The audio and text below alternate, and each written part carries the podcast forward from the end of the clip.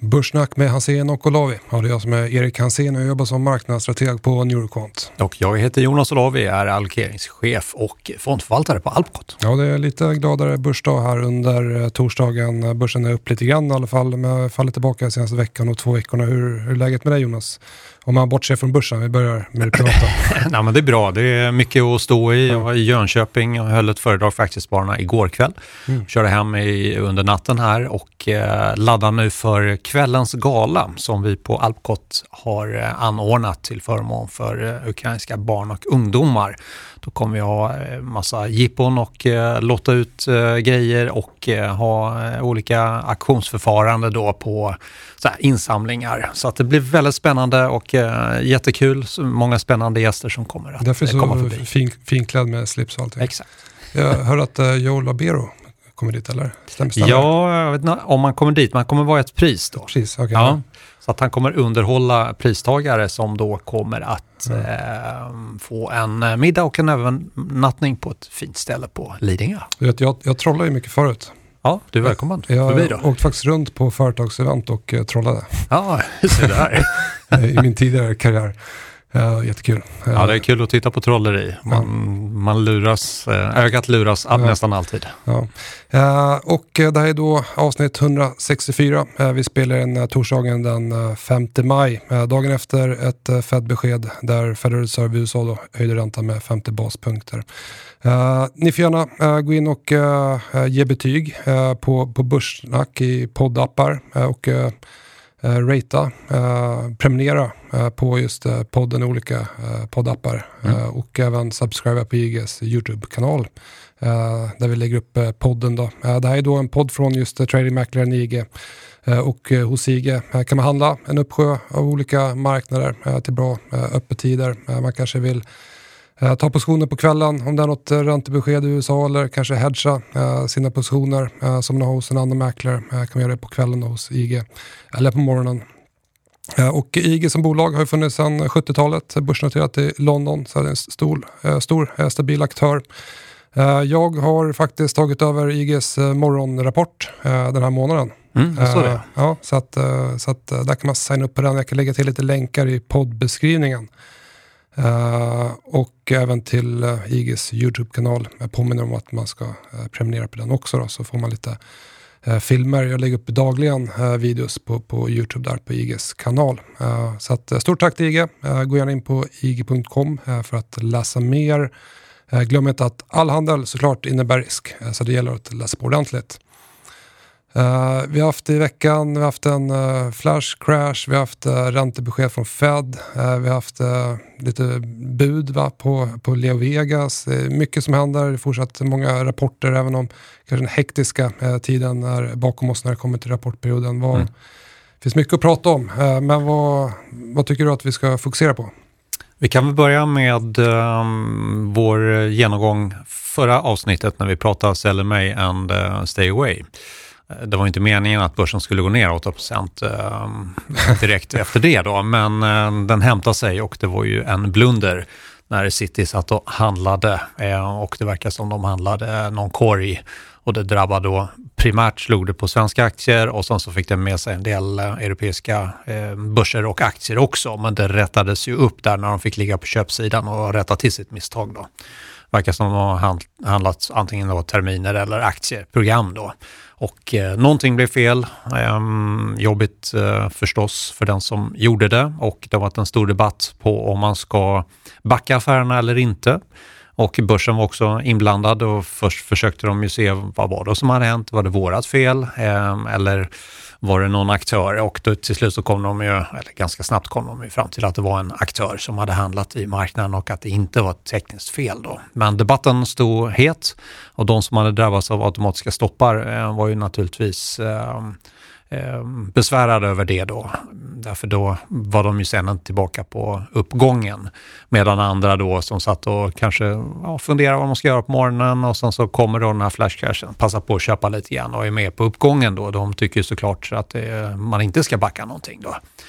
Så det, mm, det är väl svårt att säga vad som är rätt och fel, men om det är något tekniskt fel så ska det ju rättas såklart. Att börsen har gjort någon blunder själv. Mm. Men om det är en aktör så det är ju spelets regler. Det är många maskiner, algos med mera som testar tekniska stoppnivåer eller stödnivåer bara för att utlösa stopplosses. Ehm, så det här är en del i spelet. Mm.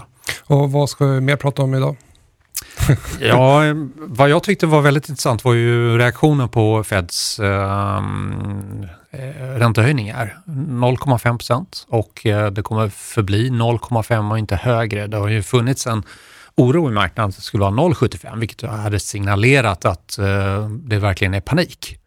Man har inte alls kontroll på det och man måste höja eh, så pass enormt mycket i ett enda svep. Det hade ju verkligen signalerat att vi har ingen aning om vad som händer. Nu sa ju Powell att det är 0,5 som gäller eh, och det kommer vara det ett par gånger och sen så kommer det nog kunna takta ner. Det tycker jag säger till marknaden att recessionsrisken, den omedelbara recessionsrisken har försvunnit från marknaden. Um, och det tycker jag var positivt och då fick du också ett uppställ i mer beta-intensiva uh, bolag. Bolag som har beta över 1,0 då. Techbolag och annat uh, fjädrar upp ordentligt. Men det var en ganska bred uppgång ändå på rörelsen. Men uh, vi har ju som sagt stigande räntor emot oss och det är någonting vi får tugga i oss. Mm. Så positivt där, men hur kände du? Jag sa att du skrev lite grann om... Är vi fortfarande i inledningen eller kör vi avsnittet här Jonas? vi, vi kör här. Uh, vi, uh, vi, uh, vad var det du sa förresten, din fråga där? jo, jag såg att du skrev lite grann om uh, Feds räntehöjning. Vad var din take på det? Ja, nej, men, uh, det var ett stark uppgång där såklart på marknaden i USA. Det, det, mesta steg. och kolla lite grann på just Fed-beskedet. Man kan ju ändå konstatera att det var många marknader som var kortsiktigt översålda inför. marknaden brukar faktiskt stiga om man kollar historiskt på just räntehöjningar dagen om man kollar genomsnitt. Jag, jag skrev faktiskt en uh, tweet om att uh, marknaden också rusade på uh, Fed-höjningen i mars år 2000. Mm, det så jag. Just. det var många som kanske såg det lite grann som lite provocerande. Jag vet inte, det var många som kanske blev lite upprörda där. det var någon som kallade mig för partydödare. Men det, det, är det ju inte. men det är kul också med Twitter, som, det är mycket känslor. Ja, det är mycket känslor. Uh, så att, uh, det är lite grann som att börsen är som en, eh, för många, som ett fotbollslag som man eh, mm. hejar på. Eh, folk blir glada när marknaden stiger och så mm. blir man ledsen när marknaden faller. Mm. Så det är viktigt att ha någon typ av strategi också, vad man ska göra mm. när de makroekonomiska faktorerna kanske pekar emot mm. risktillgångar. Men vad är din tolkning till den positiva eh, så att säga, svaret? Ja, Uh, när man kollar till exempel på put call ratio uh, eh, så var den på, på hög nivå. Många som hade skyddat sig inför. Uh, så, så, jag tolkar lite grann som ett lättnadsrally. vissa kanske tyckte att det var positivt eller duvaktigt att de inte Eh, sa att de kommer höja med 75 eh, baspunkter, att det endast är eh, 50 baspunkter framöver. Vilket kanske också låg i förväntningar. Men det är kanske svårt att veta exakt varför marknaden stiger eller faller på olika händelser. Uh, kollar lite grann på Stockholmsbörsen så steg vi initialt här men nu är vi faktiskt tillbaka uh, lite grann här uh, på torsdagen. Då. Vi spelar in det här kring lunch. Så marknaden är väl upp lite grann nu enbart från att varit upp ordentligt här tidigare under morgonen. Då. Jag såg en lite bekymrad graf då från Bank of America Merrill Lynch som eh, pekar på sambandet mellan inflation och P-tal och eh, då har de tittat på lång, mm. lång historik. Och med det sambandet, om det skulle stämma och gälla fortfarande, så kommer värderingarna att halveras. Det låter jobbigt. Man kan ju hoppas att det är ett som kommer sticka all världens väg uppåt, men det känns kanske som det är P som eh, är lite risken, det vill säga priset. Eh, om sambanden ska hålla. Ja, eh, jag såg faktiskt att Nordea plockat ner sin aktievikt där. De menar på att snabbare nedgång här i tillväxten än vad många förväntar sig. Sämre centralbankslikviditet, högre lönekostnader, stigande realräntor som kommer då tynga aktiemarknaden. Och deras indikatorer pekar faktiskt på en vinstrecession här. Så att Ja, eh, vi kommer inte kunna lita på att Fed ska komma till våran räddning den här gången. Men jag vet att du har skrivit lite rapport. Mm, precis, och jag har ju också en allokeringsmodell precis mm. som Nordea då. Och eh, jag har också gått till neutral då istället. Och eh, då har jag då plockat upp eh, obligationer från maximal undervikt. Maximal mm. undervikt innebär inte att man tar bort eh, dem helt och hållet, men man har så lite av dem som det bara går då i modellen. Nu har jag flyttat upp dem till bara undervikt och då har aktier halkat ner från en övervikt till neutral. Så att mm. där jag är positiv utifrån ett allokeringsperspektiv. Det är alternativa tillgångar där, där hedgefonder och eh, eh rå, råvarufonder är det som jag eh, fokuserar på. Mm. Eh, så att du har blivit lite mer negativ, eller? Jag jobbar med de ja. positiva argumenten. Ja. Jag tog ju några ja. förra veckan. Fick direkt mothugg, men det gör ingenting. Ja. Jag nämnde på, på YouTube idag att eh, man ska inte, det är inte så att man antingen är eh, bullish eller bearish, utan för, för då handlar det egentligen om att man endast har en marknad att handla och att det är endast ett tidsperspektiv man måste ju vara lite flexibel. Man kan vara positiv på längre sikt, negativ på kortare sikt. Man kan ha flera olika marknader som man kan vara positiv och negativ till mm. och så vidare. Och sen rör sig tillgångarna liksom lite hipp som happ, eh, ja. olika samband och eh, man kan vara positiv till en typ av tillgång eller aktie, mm. negativ till en annan och i olika mm. tidsperspektiv.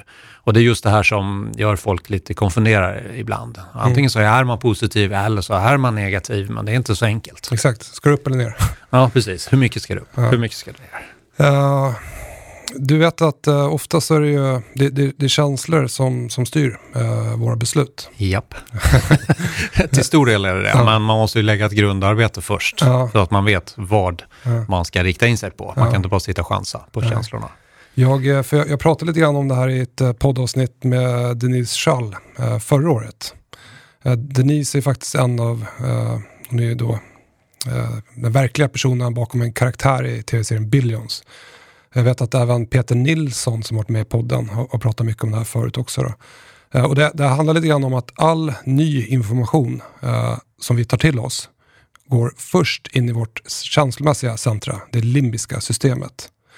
Eh, och där arrangeras informationen och sen skickas den vidare till vår eh, rationella eller logiska eh, hjärna då, som kallas för neocortex. Eh, så det innebär att all ny information först kommer in i känslohjärnan och sen går vidare eh, till, till den delen där vi då tar logiska beslut. Så alla eh, liksom, nya information den färgar sig av en känsla. Så, så är det så att vi är lite allmänt positiva en dag. När vi sen sätter oss och ska analysera en aktie eller marknaden så kommer sen våran slutsats eller vårt beslut, det kommer då påverkas av våran sinnesstämning att vi är då positiva. Och är det så att vi är allmänt negativa en dag och sätter oss framför datorn och ska analysera så kommer det påverkas av den här negativa känslan. Och det är lite grann det här också som gör att de här basbeteenden i marknaden som trend, jämviktspendling och så vidare, att de också fungerar. För egentligen ska ju inte de fungera eftersom marknaden borde vara helt effektiv och rationell. Men vi är inte rationella. Utan vi har ju de här eh, känslorna som hela tiden styr våra beslut. Och jag tror också där att det är viktigt att vara medveten om sina känslor. För att ibland är det väldigt lätt när marknaden stiger lite grann, då blir man lite positivare. Även fast det kanske inte är någonting rent fundamentalt som har förändrats. Mm. Sen, om det skulle falla eh, så blir man helt plötsligt negativ, även fast det kanske är ingenting som har förändrats, utan det är bara att våra då beslut påverkas av, av den känslan vi har i kroppen. Mm. Vet du vad eh, jag och många med mig använder som ett litet knep för mm. just det här när man får ny information och sen behöver man sitta och bearbeta det? Berätta. Sov på saken. så, därför då hinner hjärnan jobba igenom olika scenarier. Mm. Till exempel så joggar jag mycket på lunchen till exempel. Det skapar eh, en sinnesro för mig. Jag hinner tänka på samband och tänka igenom argument mm. fram och tillbaka. Det funkar väldigt bra. Många gör det när de påtar i trädgården eller tar en promenad eller gör någon annan aktivitet som liksom bryter av det där så man hinner processera och tänka igenom det så att man får lite kontroll på känslorna. För just i aktiemarknaden så är känslor dåligt att följa. Mm. Där man måste hinna tänka igenom vad det är man gör då. Mm. Jag mediterar ju uh, varje morgon. Uh, kör någonting som heter transcendental meditation. Där man verkligen kommer ner i det undermedvetna.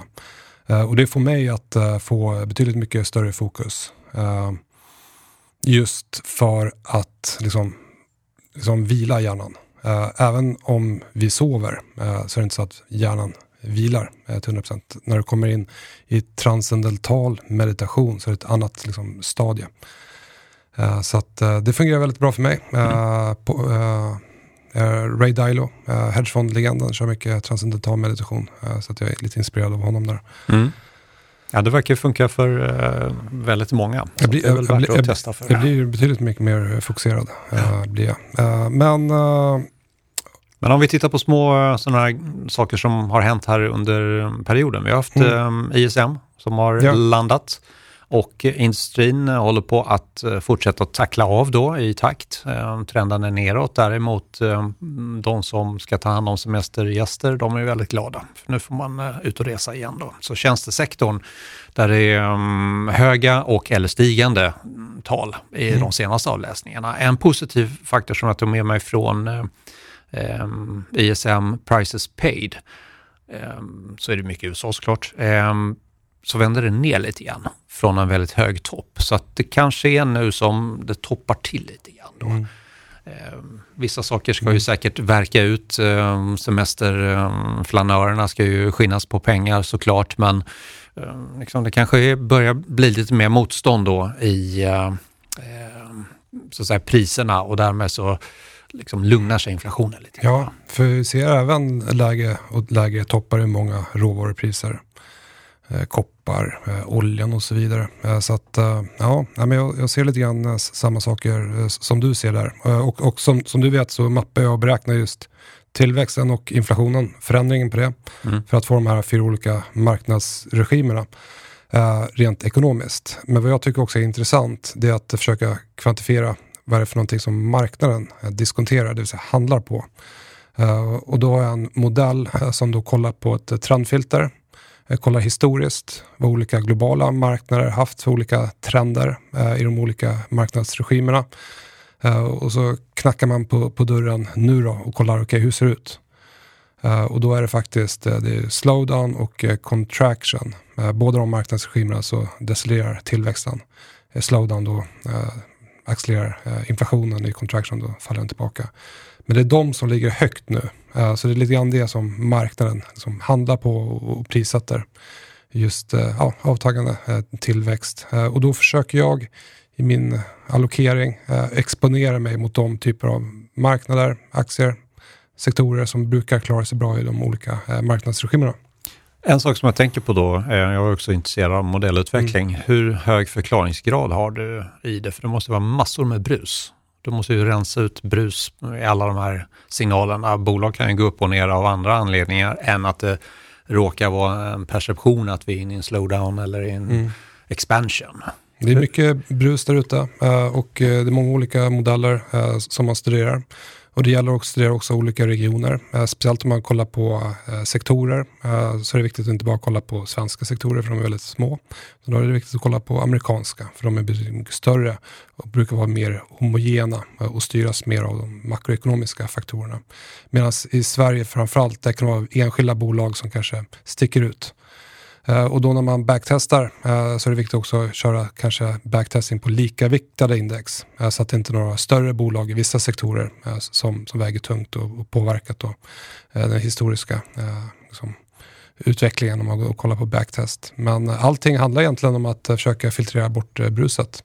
För jag tänker att en, en, de amerikanska sektorerna är ju större, mm. eh, fler bolag i eh, respektive sektor, men det är också en väldigt domestik marknad. Väldigt mycket av eh, försäljningen mm. sker eh, inom gränserna för USA. Och Sverige är en liten öppen ekonomi som vi mm. lärde oss på nationalekonomiska kurserna ehm, och har en annan influx än vad de amerikanska har. Så att förklaringsvariabeln för den svenska, så att översätta de mm. amerikanska datan till de svenska kanske inte um, blir helt optimalt. Nej, och där, jag kollar ju på marknadsregimer eh, både för USA, Europa och Sverige. Det är de jag fokuserar på kollar även mappberäkningar på många olika länder, men det är de jag fokuserar på. Och sen kan man ju backtesta då svenska sektorer till exempel mot uh, svenska marknadsregimen, backtesta amerikanska sektorer mot de amerikanska marknadsregimerna och så just, vidare. Just uh, men kollar vi nu till exempel uh, banksektorn i USA, den har ju gått relativt svagt senaste tiden samtidigt som banksektorn i Sverige har gått betydligt mycket bättre, rankas högre i mina momentummodeller just för att banksektorn i Sverige, många av de här bankerna svarar väl på eh, bolagsrapporterna som kom in här. Har ju stigit samtidigt som mm. banken i USA har gått svagare. Mm. Uh, så att uh, förutom just uh, marknadsregimer, top-down, backtest, då kollar jag på vad det är som marknaden säger. Vad är det för signaler som marknaden liksom ger mig? Mm. Marknadssignalerna. Och då är det ju momentum. Då får man gå in i en sektor och kolla vilka bolag är det som rankas högt på momentum, visar stark fundamenta, mm. vinst, lönsamhet, värderingar, risk. Eh, kollar på de som rankas högt och sen försöker hitta eh, bra rekyler i, i de aktierna. Mm. Uh, så att, det låter smart. Det är lite grann uh, så jag jobbar och det, det har fungerat väl här under uh, 2022. Mm. Uh, någonting som har fungerat väl, till exempel, det är Consumer Staples-bolagen. Uh, pratade lite grann om dem här förut i podden också och jag kikade lite grann på Norden. Mm. Jag tog med mig en lista här med att kolla på de nordiska bolagen inom Consumer Staples. Vi har till exempel eh, Cloetta, eh, vi har ett bolag i Danmark som heter First Farms eh, Eh, som eh, har egentligen konsoliderat under längre, längre tid men nu har brutit uppåt. Eh, vi har i den sektorn, vi har Carlsberg, vi har Swedish Match, vi har Axe Food, vi har AAK.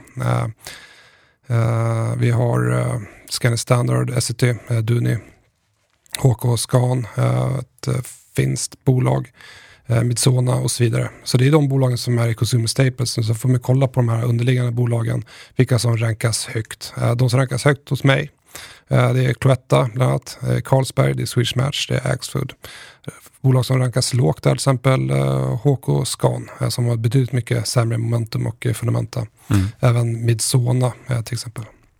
Och det här skapar ju en enorm bryderi för en som gillar tillväxt i vinster. Om vi tittar på, jag tog upp Axfood mm. som ett exempel då, eh, har ett P-tal på årets eh, förväntade vinst på 27. Det sjunker till 26 året därpå och 25 året mm. därefter. Och tittar man på EPS-tillväxten så säger analytikerna att vinsten ska upp med 6% i år, 3% nästa 3% året därpå. Det mm. känns inte som det är några PEG-billiga tal där. Mm. Nej, men siffrorna såg ju likadana ut här i början på året. Ja, absolut. Men, men ändå så har ju aktien gått starkare än de bolagen som enligt dina modeller då kanske visar en bättre eh, vinstutveckling. Eh, så att eh, det gäller att vara taktisk där och jag är inte någon, när det kommer till bolag och allokering så sitter inte jag med bolagen. Jag kan göra det, men inte i jättelång sikt, utan det blir mer position, position trading. Mm. Där jag håller ett bolag under den tiden där det brukar fungera väl i den marknadsregimen. Det kan vara veckor, månader. Och senare under året här, när jag ser positiva signaler på aktiemarknaden, då får jag vikta upp i, i bolag som, som gynnas i den typen av marknadsregimer, eh, till exempel när tillväxten då accelererar och mm. inflationen tappar fart. Då blir det mer tillväxtorienterat. Om man tittar på tillväxten generellt, då handlar det om att transportera varor fram och tillbaka. Och jag har eh, Valenius Wilhelmsen i portföljen som kom med en riktigt bra rapport. Då. Och eh, då lärde jag mig en ny sak som man måste hålla lite koll på och det är bärfisen. Vet du vad det är för något? Är det en skalbagge? Ja, exakt.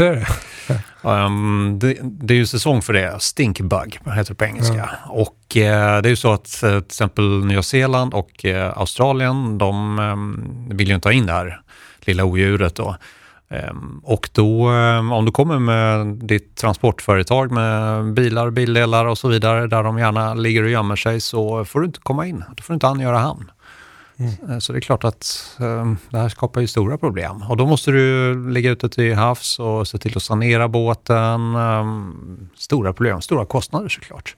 Så det var ett aber som de såg, men eh, samtidigt så hade de lyckats navigera väl på haven och eh, gjorde ett bra resultat och eh, riktigt ordentligt över förväntningarna och guidade också för ett starkt fortsatt år. Och sen så såg jag Eh, Maersk fick en köprek här av Nordea, så tittar jag till eh, på den lite grann igen då. Den ser ju ut att liksom hålla på att svänga upp här, börjar nästan bli lite överköpt. Ehm, och det är ju nästan samma tema. Och ehm, om man tittar på, mm, jag har inte sett deras så att säga, argument för rekommendationer. Jag kollar på JP Morgan som har den på neutral. Men de tycker att det är det transportbolag eh, globalt sett som har de lägsta riskerna rent generellt att förstå för dem. Då. Jag har ingen investering i just det bolaget. Däremot så äger jag Wallenius Wilhelmsen. Då. Så lite på rapport eller på transporttemat. Där då. Ja, just det. Fick en ett eh, bud på Leo Vegas. Ja, just det. Här i, jag tror det var i söndags. Mm. Uh, sen rusade aktien i måndags tror jag. Ja, exakt. Ja. MGM som köper. Precis, amerikanska NGM där. Uh, så att, uh, jättekul för Leo Vegas. ja, verkligen. Och kanske framförallt för aktieägarna. och ledningen där, exakt.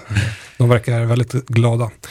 Vilket jag kan förstå. Ja. jag tittar lite grann på den tekniskt. Den har ju gått upp i år. Ja. Eh, kan man ju undra vad det beror på, men den har ju haft finns alltid tufft. Någon, finns, finns alltid någon som vet något? Ja, det, så är det ju alltid. Mm. Men eh, det är ändå intressant att liksom, tendenserna fanns ju där. Men ja. jag har valt bort att titta på dem därför att de har varit så strykklass så länge då. Mm.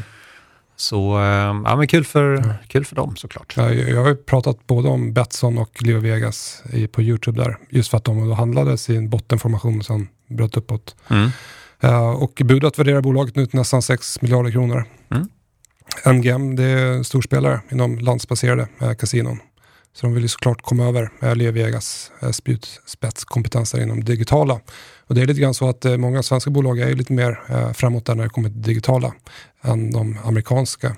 Så jag vet inte, vad tror du? Kan det komma fler uppköp från amerikanska bolag som vill komma åt svenska Ja, det, som är starka inom det digitala? Ja, men jag vet inte vilka. Vi får se. Det kommer lite då och då såklart och uh, det brukar ju vara så när tillväxten tryter och man har dåligt med idéer, då, um, då köper man bolag för att hålla uppe uh, tillväxten i bolaget. Ett vanligt knep. Och tillväxten har ju inte än um, liksom kommit ner, men um, den kommer ju med stor sannolikhet att uh, toppa ur här. Tittar man på marginalerna för börsbolagen så har de varit väldigt starka, återhämtningen mm. från covid och befinner sig på gamla toppnivåer. Svårt att se att de egentligen ska kunna pressa dem så mycket mer, kanske lite grann, men någonstans finns ju en topp där, där liksom arbetsdeltagarna, arbetarna i bolagen vill ha kompensation för vinsterna som görs i bolagen och då ska mm. lönerna upp då. Så att, och sen är ju mycket av producentprisindex har vi ju sett eh, raka, rakt upp i skyn. Så eh, det är klart att det pressar ju bolagen och till slut så går det inte att höja priserna längre. Därför konsumenterna kan inte köpa längre. Mm.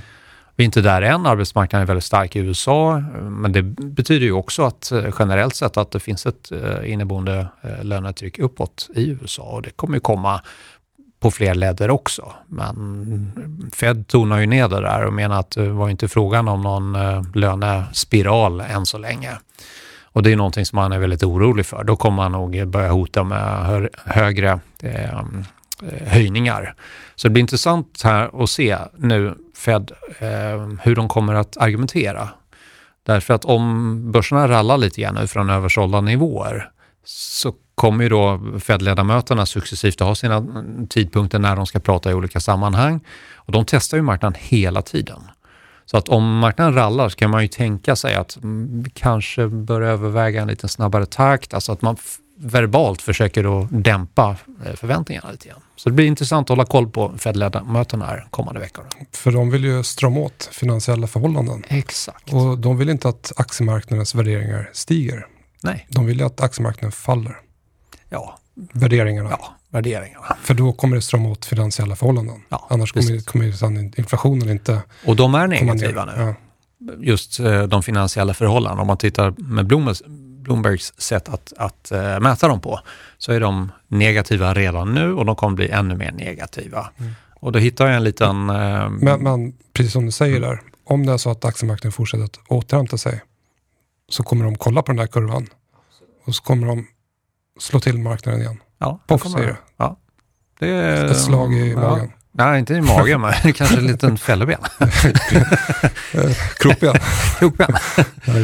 um, men om man tittar på eh, det här med balansräkning och eh, likviditetsinjektioner så balansräkningen har ju stigit, eh, vet alla, eh, därför man har köpt obligationer och eh, framförallt statsobligationer under den här perioden och nu kommer man ju då i sommar börja tackla ner de här så att man slutar återinvestera och låter dem gå till förfall och då sjunker balansräkningens volym då. Och då kan man ju fråga sig, är det det man ska titta på för att försöka förstå vad som händer med aktiemarknaden? Och då skulle jag hävda att det är det inte, utan det är nettoflödet av kapitalinjektionerna som man ska titta på. Och det går liksom att titta eh, kurvaturmässigt på de här och då får du en väldigt hög eh, förklaringsvariabel, eller kvot om man pratar statistik, är talet. Mm. Eh, där man verkligen ser att börskurserna följer det som eh, Fed gör med sina netto eh, likviditetsinjektioner. Så drar de tillbaka likviditet, faller aktiemarknaden. Och det är precis det eh, vi är inne i nu då, trots den här eh, positiva tolkningen på just 0,5 som inte blev 0,75 då. Så med det då sagt att ja, det är skönt så länge det varar, men eh, jag skulle gissa att det finns fortsatt lite hot och press mot snabbt stigande aktiemarknader i den här miljön när räntorna kommer att fortsätta stiga uppåt. Mm. Det var intressant tycker jag, eh, för att ibland ser man folk som lägger upp några grafer på aktiemarknaden och så är det eh, Feds balansräkning mm. och ser man att de följer varandra någorlunda väl. Mm. Och så tänker man att ja, men så länge jag håller koll på balansräkningen så kommer jag liksom ha bra koll mm. på aktiemarknaden. Mm. Men det är ju inte så enkelt. Nej, det är inte alls så enkelt. det, det, är ju såklart att aktiemarknaden kommer eh, falla innan balansräkningen vänder ner. Och det är ju det den har gjort ja, också under 2022. Och marknaden kommer vända upp innan eh, mm. balansräkningen vänder upp. Uh, men jag fortsätter på det här defensiva uh, spåret lite grann. Uh, det finns ju ETFer i Europa och USA på till exempel låg volatilitet. Mm. Det finns en ETF i Europa som heter iShares Minimum Volatility. kan man ju googla på det så kan man gå in och kolla vilka innehav som finns där. Så att jag kollade lite grann på just Stockholmsbörsen, jag tog fram ett index på det här och då kollar jag på, jag kollar på volatilitet i aktiekurs, kollar på beta och korrelation mot index. Mm. Eh, man kan kolla på olika eh, faktorer. Kan även kolla på eh, bolagen, om de har låg volatilitet i vinster och så vidare. Mm. Men jag fokuserar på, på aktiekurser. och då har jag fram en lista här som vi kan kalla för börssnack. quality än min volatilitet. Coolt. ja, det heter, eller det heter, det är aktierna som finns i den, det är AstraZeneca, det är ABB, Nordea, Assa Abloy, Epiroc, Eh, Handelsbanken, Telia, Swedish Match, AOK, Securitas, Atlas Copco och Axfood. Och de som då rankas högt på min multifaktor-screener eh, där, det är Swedish Match, Axfood, Assa Abloy och den aktien som rankas lägst det är Atlas Copco. Eh, Atlas Copco rankas lägst efter att den har haft dåligt, eller den har dåligt momentum. Den har ju hög korrelation till exempel halvledarbolagen. Så att, det är vårt lilla index där. Mm. Ja, men vad kul. Ett eget index. Ja. Härligt. Pratar vi halvledare då så kan jag nämna att eh, jag har ju några sådana bolag kvar i portföljen och eh, AMD, Advanced Micro Devices, kom med en eh, riktigt stark rapport och där har ju marknaden varit lite orolig för att eh, PC-försäljningen ska gå ner. Och det säger bolaget också, att förmodligen så kommer PC-försäljningen gå ner någon procent, par procent. Eh, men det som eh, räddar hela, eh, hela verksamheten det är ju en enormt stark efterfrågan från datacenter. Så molnbaserat och så vidare. Och ehm, de ser ju mycket stark efterfrågan framgent. Ehm, och som sagt, de slog ju estimaten rejält, guidar upp för både Q2 och helåret över mm, liggande estimat. Och aktien har ju som alla halvledare haft en riktigt sur utveckling under den här perioden, men jag tycker att den skulle kunna bottna på de här nivåerna. Den ligger precis på eh, volymstödsnivåer. Då. Håller det, jättefint. Eh, annars får man fundera på om man ska minska exponering. Men fantastiskt bolag som växer så det knakar. Ett annat bolag i samma sektor, då, Axelis, Ehm, som också ett halvledarbolag, slog också samtliga estimat och guida högre än förväntat. De säger det är en rekordbok, orderbok. Ehm, och enligt eh, ehm, um, vdn Mary Puma så säger han “The industry is in the strongest cycle ever seen and continues to be driven by 5G, big data and the electrification of the automotive industry. We have record bookings and backing.” Eh, Och sen pratar hon om sin, eh, sina produkter där som hon tycker är super, super bra då. Eh, och de har ju såklart haft ehm, eh, utmaningar med kostnader, men lyckas nu leverera intäkter på över 850 miljoner dollar ett år tidigare än vad de tidigare hade hoppats på. Så att eh, verkligen ett bolag i stark eh, medvind och ehm, eh, även de, de då reagerade upp på den här gårdagseffekten av Fed. Ser lite hängig ut tekniskt sett, har inte totalt sett säckat ihop men har varit en snabb nedgång från årsskiftet här då. Mm. Jag tycker många av de här större amerikanska bolagen som äh, de handlades lite grann i sidledes intervall. sen bröt de neråt för, för några veckor sedan och nu då börjar de återhämta sig lite grann och återtestar det här utbudet, det här intervallet. Mm. Så det kan ju mm. då agera lite, lite motstånd ja, rent tekniskt. Lite eh, motvindar för en del av de där.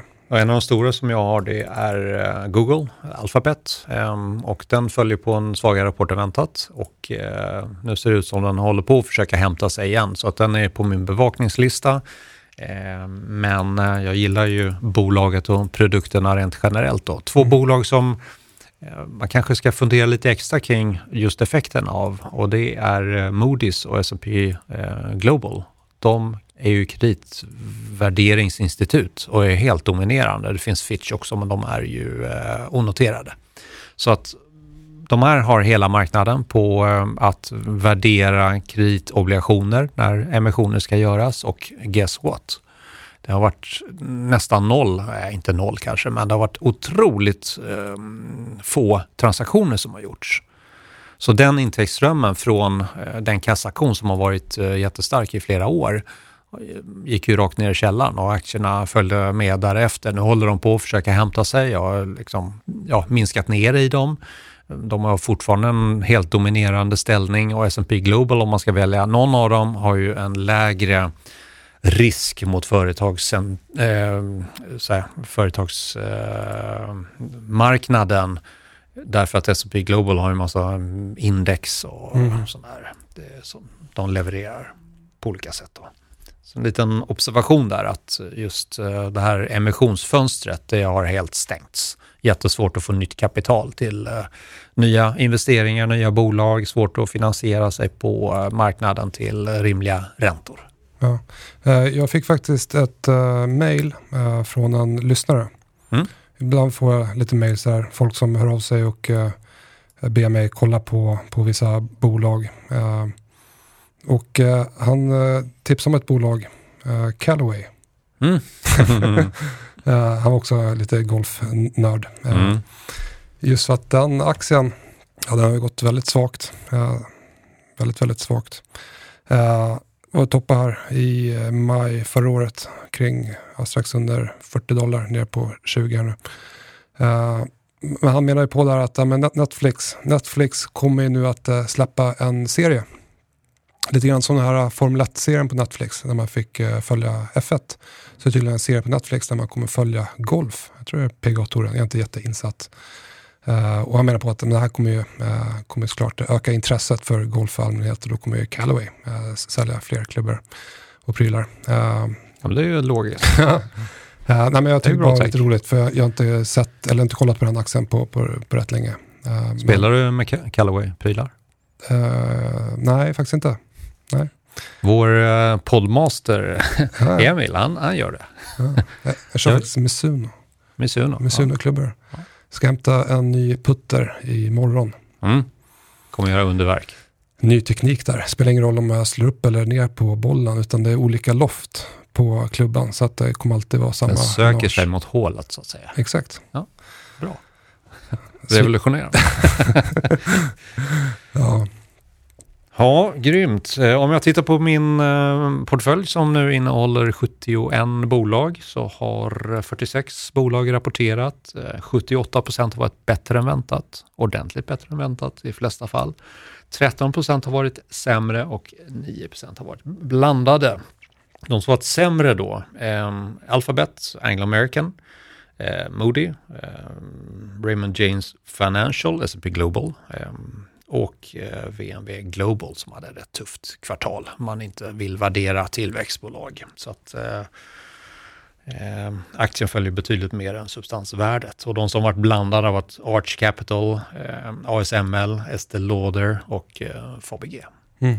Resten har som sagt då ordentligt slagit förväntningar. Så att jag tycker fortfarande att det är en riktig kvalitetsportfölj. Men mm. det har varit ett kämpigt år.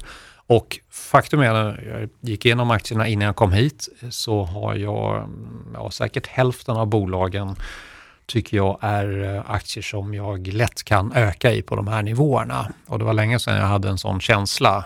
Tidigare har jag varit gungfly, man har sett nästan vilken fot man ska stå på. Mm. Vilket bolag ska man eh, ersätta? Ska man köpa mer i det här bolaget? Nu är det betydligt mer eh, positiv känsla.